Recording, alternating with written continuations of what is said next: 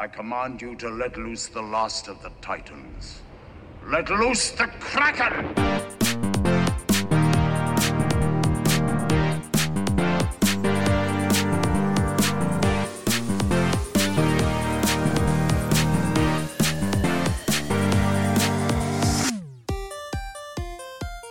Welcome to the McQuaid Arcade Podcast. I'm Scott, aka Barney. And I'm Biggs.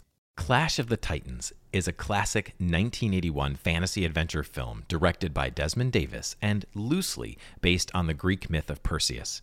It stars Harry Hamlin, Burgess Meredith, Maggie Smith, and Sir Laurence Olivier.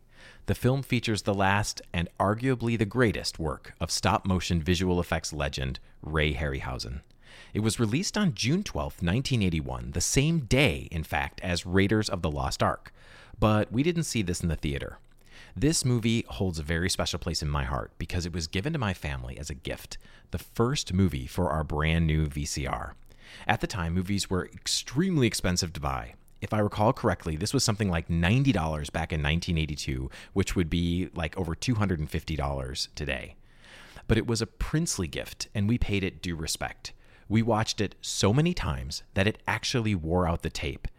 It was, in fact, the Medusa scene that my brothers liked to watch over and over and over. It actually began to warp, and both the sound and the video became corrupted.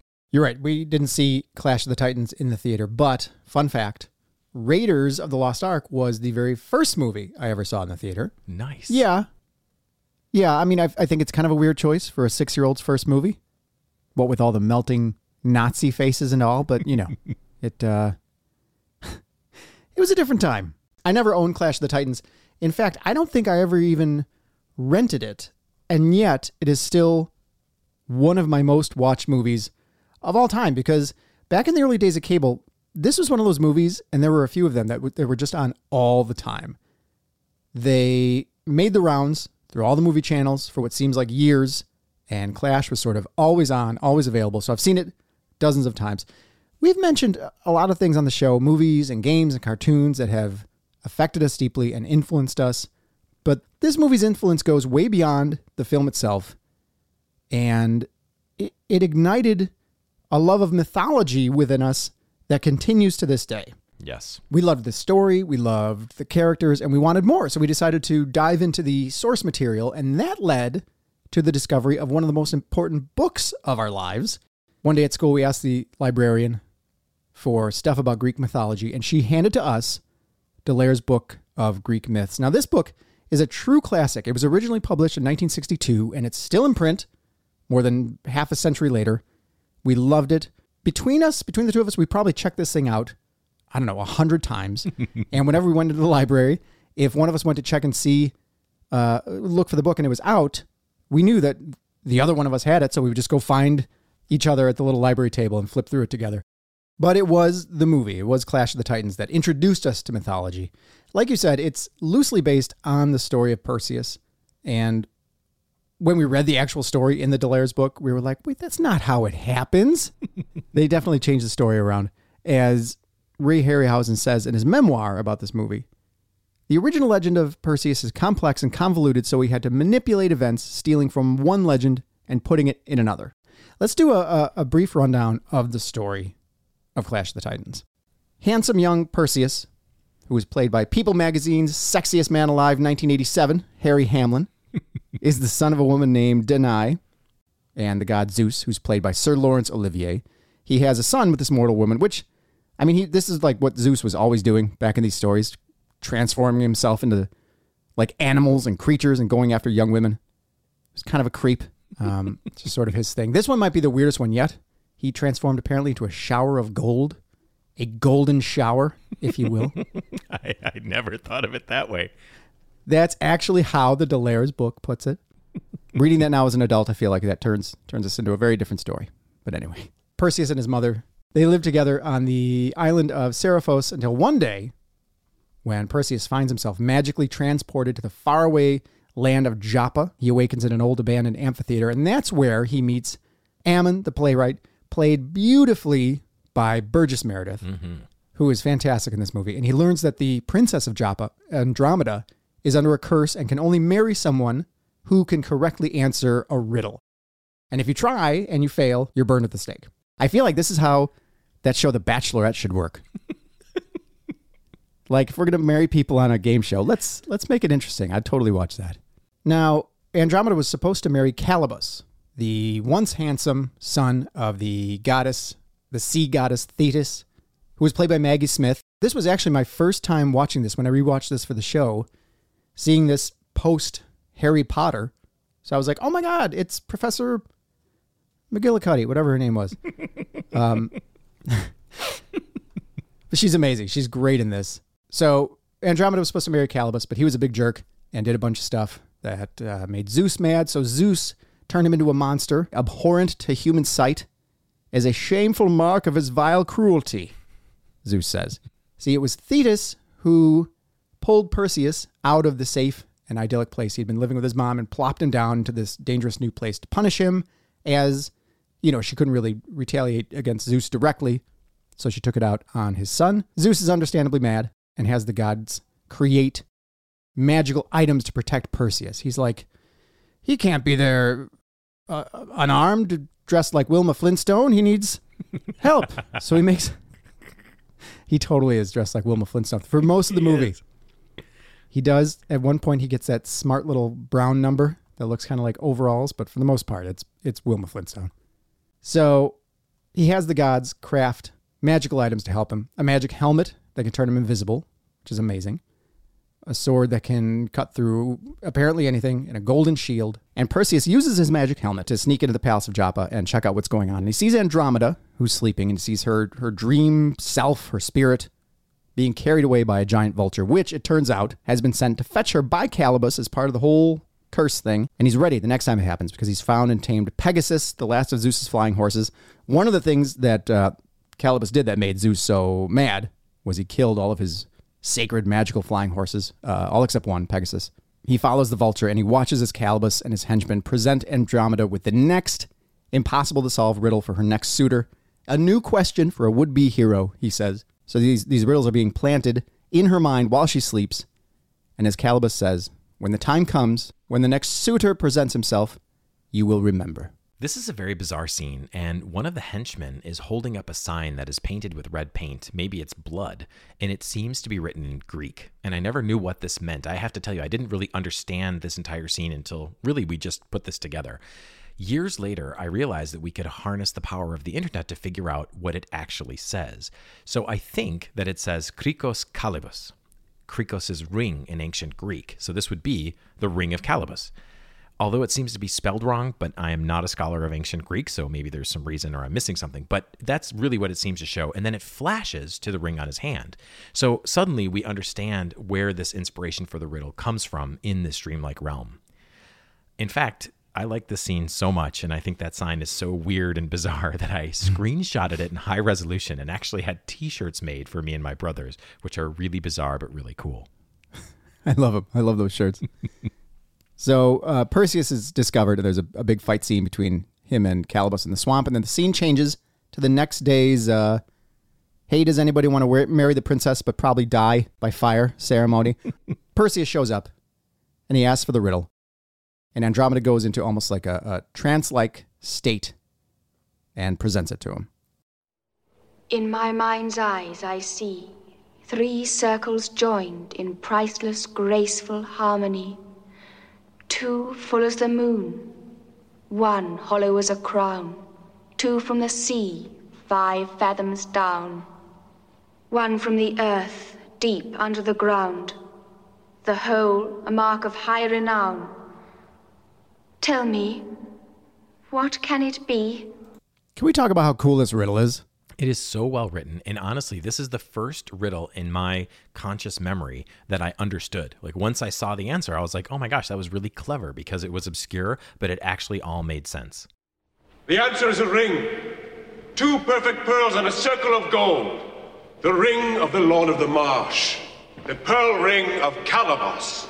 Here, on the claw hand of Calibos himself. The ring. That gasp from the crowd. It's so good. Very dramatic. Instead of just bringing the ring with him and being like, here you go, it's this thing right here, he throws a bloody, gross monster hand on the ground with the ring still on it. Perseus finishes this exchange with one of my favorite lines in the movie. I think it's really beautifully written and incredibly poetic. There will be no more bonfires, no more nightmares. Light has conquered darkness. You're free. Perseus, he solves the riddle and he gets to marry Andromeda, but Thetis isn't having it and tells everyone in this really cool scene where a statue of her comes to life. They do this amazing job of like projecting Maggie Smith's face onto the head of the statue. Please, let's call her Professor Minerva McGonagall. Right. That's what I said earlier. That's exactly what I said. Um, she tells them all that Joppa is going to be destroyed by the Kraken, a giant sea monster that we see at the beginning, beginning of the movie, unless Andromeda is sacrificed to it. But Perseus ends up using the severed head of Medusa to stop the creature by turning it to stone and saving the day. Now, that's a very abridged version of the story that we love so much. And I think we need to start our discussion of the movie with the amazing artist who brought its world and its creatures to life. As you said, this was the last film stop motion animation pioneer, legend Ray Harryhausen would work on. And I think it's absolutely some of his best work. This movie is a real special effects time capsule because it was right around this time that movie special effects really started to change in ways that moved away from traditional stop motion animation. According to Wikipedia, the British Board of Film Classification said Harryhausen's effects are, were well done and will give entertainment to audiences of all ages, but might appear a little old hat to those familiar with Star Wars and Superman. We didn't feel that way at all. I feel like even though we had seen Star Wars and Empire Strikes Back and Superman and Alien, all these new movies that pushed visual effects forward in new and different ways.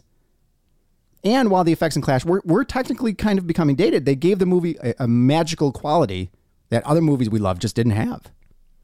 Absolutely. Just the level of artistry is staggering. Harryhausen himself recognized the fact that the industry was sort of moving on. And as we said, this was his last movie. And in his mem- memoir, he said, The decision to end my career at that point was absolutely right. I was forced to concede that it was time to stand aside for others and their new technology to take over. There was a lot. This the sheer amount of stop motion animation in this movie is amazing. There was so much, in fact, that this is the only film Ray Harryhausen ever did where he used animation assistants. He usually would do it all himself, but he got help on this one. He created Calibos, his giant vulture, Pegasus, the two-headed wolf, uh, Medusa, some giant scorpions, the Kraken, and of course, one of our absolute favorite things as a kid, Bubo, the mechanical owl. Now, at one point, Zeus tells Athena to send Perseus her owl to help him, and she's like, nope, keeping my owl. And she has Hephaestus the blacksmith build a mechanical one to send to Perseus instead. And in an interview, which uh, incidentally you can find on our Facebook page, Ray Harryhausen talked about Bubo, and he said there were actually two models that they used, two different ones. There was the full, you know, there was the one used in stop motion with the full range of motion and articulation, and then there was a motorized one that was used for the scenes where he was being held, so that even without stop motion, he could, you know, it wouldn't just be a, a, an inert thing sitting there. It would still move around and could do a little bit of stuff. He also said that they added him to the movie to give it some humor because you could do fun, silly things with this stop motion metal owl that you couldn't do with a real one. Did you ever see from 2010 the, the remake of Clash of the Titans? I did, and I found it really painful. Yeah, it was not so good. There's a scene where, where what's his name plays Perseus. I forget his name. He's no Harry Hamlin. I'll tell you that much. That's his This we can name, not Harry sure. Hamlin. there's a scene. There's like an uh, like at the, up until this point, the movie's biggest problem was that it was just boring and like I didn't, you know, wasn't into it. But then it committed this egregious sin where Perseus comes across Bubo, the mechanical owl, and goes like, "What's this piece of junk?" and like throws it over his shoulder. I was furious. That is a deep, deep cut. That's an insult. How dare you?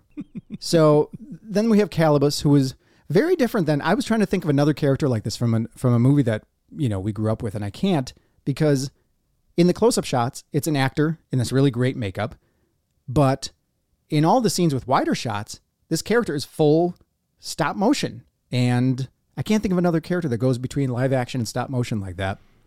And we actually had a Calibos mask. Do you oh remember Oh my this? god, yes! Like a an old fashioned Halloween, Yeah, yeah, you know, yeah. pull it over your face. It was absolutely horrifying. The character was frightening. I mean, oh, beautifully Oh, yeah. done, but absolutely frightening. Kind of looked like a devil. You know? Yeah. Wow. I forgot about that mask. And then we have the Kraken, of course, the huge four armed. He was almost ape like, right? He had almost an apey kind of face.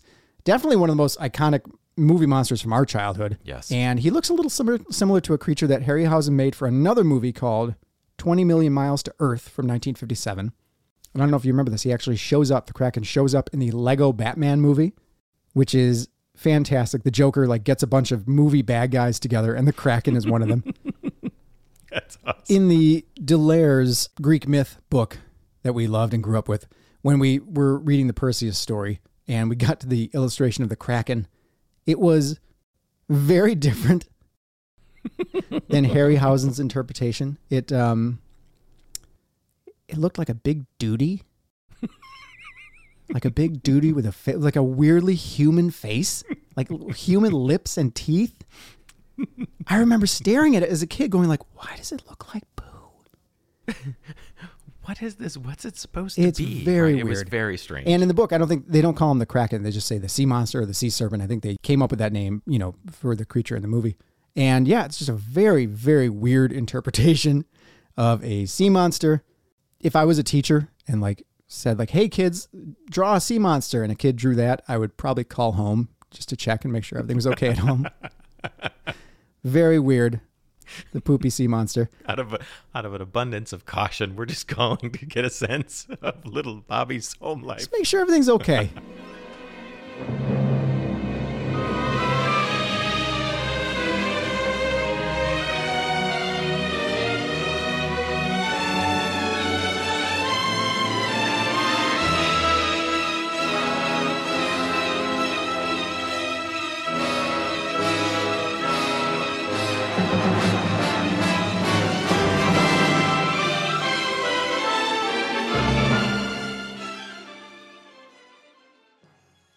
concept of the kraken is really from Scandinavian mythology, right? And it's typically depicted as a giant octopus, but this was very different. And the other thing that they co opted was the idea of the Stygian witches.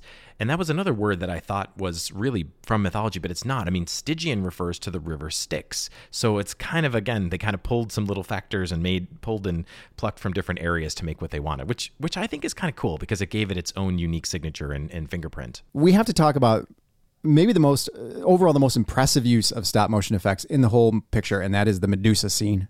This is one of a, a small handful of movie scenes that really genuinely scared me as a kid. The whole thing has this claustrophobic feeling of dread. You really feel like perseus and his soldiers are trapped in this temple with medusa stalking them. Not only was she terrifying but the prospect of being turned to stone really freaked me out as a kid. And even if you did manage to avoid looking at her, she could just pick you off with her bow and arrow because she was super dangerous with that too. I don't know. Watching this again for the show, I really don't know how they pulled this off. Um, she looks so amazing, and they even got the the the lighting right. Right, all the lighting and shadows on her perfectly match the rest of the shadowy environment that they're in. This scene, it feels dark, damp, and as you say, claustrophobic. The lighting is severe with these flickering torches and moving shadows, the sweat beating up on Perseus's face. Medusa herself, she's absolutely frightening, but also simultaneously alluring and kind of sensual. It's a masterpiece of art to pull off this emotional maelstrom. And much of it is done looking through the polished shield as a mirror the sounds, the sounds of this scene, right? The diegetic sounds, mm. the rattle of her tail, the music. Well, we're going to get to that in a little bit. Yes. that like rattling noise she makes. Oh god, I just I just made the sound myself and it gave me chills. I love the effects in this movie. They really did have I mean sort of a magical quality to them. They clearly look like stop motion animation, right? Even as kids we recognize that, but that's part of what makes them so special, I think.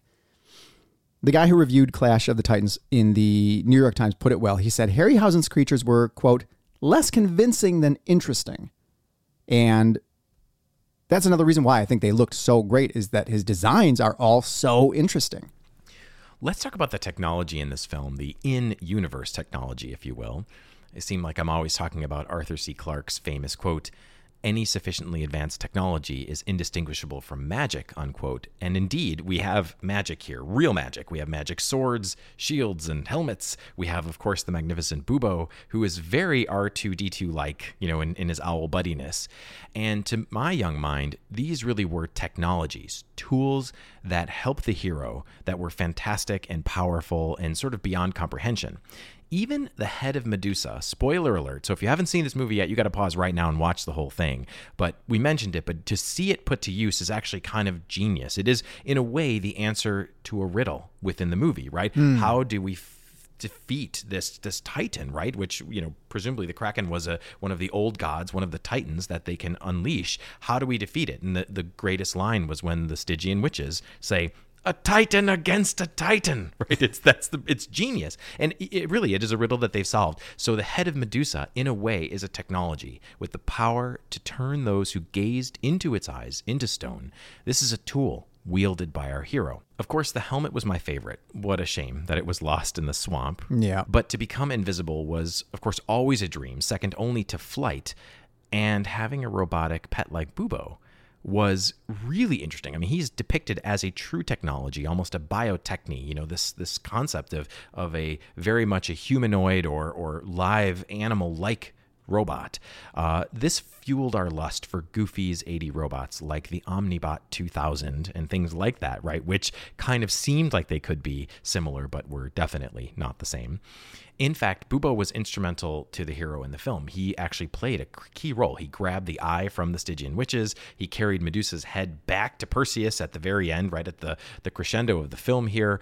Uh, and at the very end, he is there. it's so cute. He's standing there with a tiny little crutch and a cast on his little leg. You know, the hero's journey was recapitulated by Bubo. The cast of this movie, the casting is really great. Like Perseus really could have been played by any handsome guy in Hollywood, but Harry Hamlin does a really good job.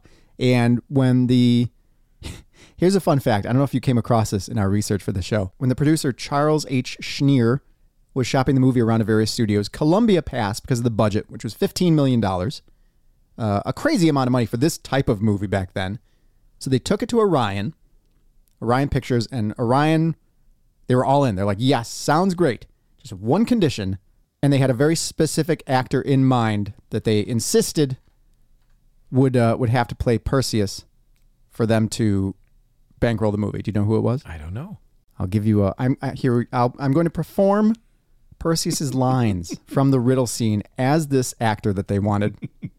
See if you can figure it out. Are you ready? Ready. There'll be no more bonfires, no more nightmares.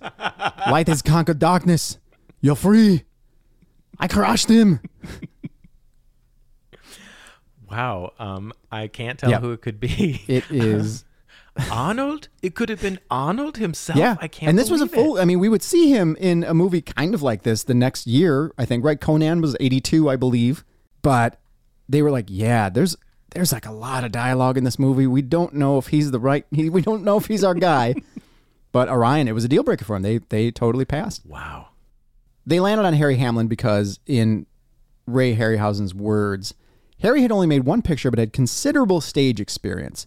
Not only was it felt that he could be able to handle the role and the effects, but he also looked the part. It's cool that he was a stage actor. I feel you you definitely get that sense in this movie, right? In, in his delivery, and I think he fits right in because of it. Of course, the, the, the you know the big one here, the heavy hitter, is Laurence Olivier Zeus.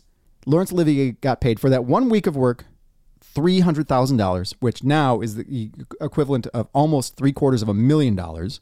And as we said, we have Maggie Smith, who it's funny, she's not in, you know, the Perseus story at all, but she really is like the main antagonist of this film. She was married to um, Beverly Cross, the guy who wrote the movie at the time. They stacked this cast with very well respected English actors, but the studio didn't want people to think it was it was a, a British film, so they were sure to cast an American as Ammon. And Burgess Meredith was the perfect choice for this this role. He steals the show. He's a great character, and he's so different than the character Burgess Meredith is probably most known for, Mickey from the Rocky movies, right? Who's very gruff and cantankerous, while Ammon is very warm and kind. He's got amazing range as an actor, and of course, uh, he was the Penguin in the old Batman series, and he's fantastic in this. Yes, uh, basically every single line uttered by Burgess Meredith is solid gold. I could listen to it in the background all day, and sometimes I do, frankly. A sword, eh? Yes. But this is no ordinary sword. Well, it's a strange metal. It's neither brass nor iron. It's it's like no metal that I have ever seen. By the gods, There's a shield. And over there's a helmet. I was right to say by the gods. Who else could make a sword that slices through solid marble without leaving the slightest blemish on the blade? Let's talk about the music. This is an amazing, underrated score. I actually listened to a podcast called the Ray Harryhausen Podcast, hashtag podcast inception here, and they retold the story of the score for this film. John Barry, who's famous for the James Bond theme, but also for lots of other music in the James Bond series, and also famous for Out of Africa, Dances with Wolves, and Bruce Lee's 1978 classic Game of Death, was originally tapped to do this score and actually made a demo tape with a bunch of songs they play these songs in this episode of the podcast, and it's actually pretty neat. They're okay. They sound kind of dark and ponderous, kind of subdued, and actually it felt a little bit like a daytime TV drama. It's it's kind of weird. Though I concede, you know, these are not finished, so it's not really fair to judge the artist's work. These are just demonstration and getting a little sense of the melodies. But Desmond Davis, the director, must have felt similarly because they actually canned Barry and supposedly talked to John Williams, who we know and love, who then recommended Laurence Rosenthal. And what a recommendation that was. So, Rosenthal produced this incredible score. It is classical, but it's very distinctive. It has all these wonderful leitmotifs. So, it's very similar, I think, to John Williams' style. It's lively, bright, memorable, it's inspiring it actually has a huge range as well, which is what I love. There's all these weird, unique instruments, and then even the voice of Bubo, the owl, was one of the amazingly talented musicians who actually brought an ocarina just for this purpose. They actually asked him, Can you make a sound like an owl? And he brought out this little ocarina and he did these little tones. His name is Bubo. He can lead us to the shrine.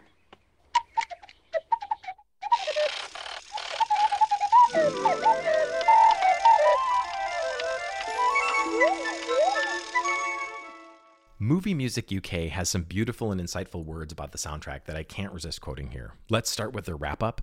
Quote, this 1981 score is really a throwback in that it is clearly written with a golden age sensibility, and I must say that I believe this effort constitutes the apogee of Rosenthal's career. He succeeds on all counts in providing a score that will not only stand the test of time, but also bring joy to future generations of film score lovers.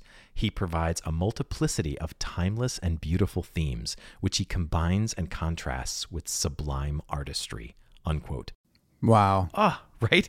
I mean, that's the highest praise. I mean, how beautifully written. Yeah. Okay, then they go on to describe a couple of their favorite pieces. Invisible highlights Perseus exploring his new weaponry. The cue opens mystically with harp plucked over a prolonged violin chord as Perseus tries out his new sword and shield. We segue into Joppa with a change in tempo ushered in by tambourine, woodwinds, percussion, and other ethnic accents, which signal a scene shift to this exotic city of the Levant unquote. They continue a little bit further down. The Lord of the Marsh is an extraordinary passage for me and a score highlight. The cue opens darkly with two orchestral chords and harp accents that introduce the tragic Calibos theme. His theme is dark and pathetic, carried in the low register as we see him enraged and nearly driven mad from the fate of his deformity. Plaintive strings take up and emote the man's misery and rage as he recounts his tragic circumstances. And finally, Medusa details the epic battle where Perseus slays the fearful Gorgon. This creepy and suspenseful cue stands in stark contrast to the more lyrical thematic approach used in the rest of the score. Here, Rosenthal chose to score the scene atonally with electronic harpsichord and the orchestra providing odd percussive accents, as well as a slithering and rattling motif to emote Medusa's movement and tail action. He succeeds on all counts, and this terrifying cue is perfectly attenuated to the scene. Unquote. That just nails it. It just nails everything uh, amazing about this score and how it ties into all the scenes and how it's such a huge part of the world and the magic of this movie. This is one of my all-time favorite main title themes ever, I think. And hearing that, it's so right. It really does feel like this golden age throwback and the leitmotifs, the little different songs and, and pieces of music for all the different characters. Yeah, speaking of John Williams, it does almost make it Star Wars like in that way. I want to sort of close out the show by discussing another important part of this movie that we enjoyed so much. Again, another similarity to Star Wars. Um, you know, with Star Wars sort of changed the movie merchandising game forever with arguably the greatest and most extensive toy line ever, right? After that, every movie had to have its own toy line, and this was no exception. There was a full range of action figures from Mattel, and between the two of us, I'm pretty sure we had the full line of all the guys from this movie. Absolutely. I mean, we we definitely had that Kraken, which was Mm-hmm. gigantic. You know, it was probably a foot and a half tall, hard plastic, beautifully sculpted with the four mobile arms and the tail that swished back and forth. This was an incredible, durable toy. I mean, we had this right. This was at the bottom of the toy chest for a decade or more. Yeah, years and years. He was amazing. The rest of the toy line, you know, the, the articulation was very limited. Um, they weren't perhaps the the greatest toys in the world, but we enjoyed them. My favorite was the Pegasus toy, the flying horse, of course. But in hindsight, it actually wasn't all that cool because it was pretty hard to recreate the scene where Perseus rides on Pegasus because unlike the super cool um, Tauntaun toy from the Empire Strikes Back toy line that had, you know, a little trap door in the back of the toy, in the animal's back that you can just jam your Luke Skywalker guy into so he can ride it. And then there were fake legs on the rubber saddle thing, so it looked like he was really riding it. So clever. This was just a plastic horse that you just kind of had to lay Perseus on top and just make it look like he's laying face down on the back of this flying horse. Um, we were not quite able to relive the magic of the scene. You know what? We didn't care. You could sort of do the side saddle, but right, it didn't matter. Yeah, you stick his little legs out and just kind of sit him on the side. And we didn't care. We loved this movie so much, and we loved its world and its characters that we wanted to enjoy every bit of it, even with these imperfect toys, because this movie was so incredibly important to us. In The Power of Myth, Joseph Campbell tells us, quote, mythology is not a lie. Mythology is poetry. It is metaphorical. It has been well said that mythology is the penultimate truth. Penultimate because the ultimate cannot be put into words. It is beyond words. Unquote. And that is the draw of the great myths and this wonderful, lively retelling the struggle, the conflict, the destiny. It inspires us to cast ourselves as heroes in our own story, perhaps less grand, but so much more intimate. And as Perseus said, there will be no more bonfires, no more nightmares. Light has conquered darkness. You're free. And on that note, stay limber.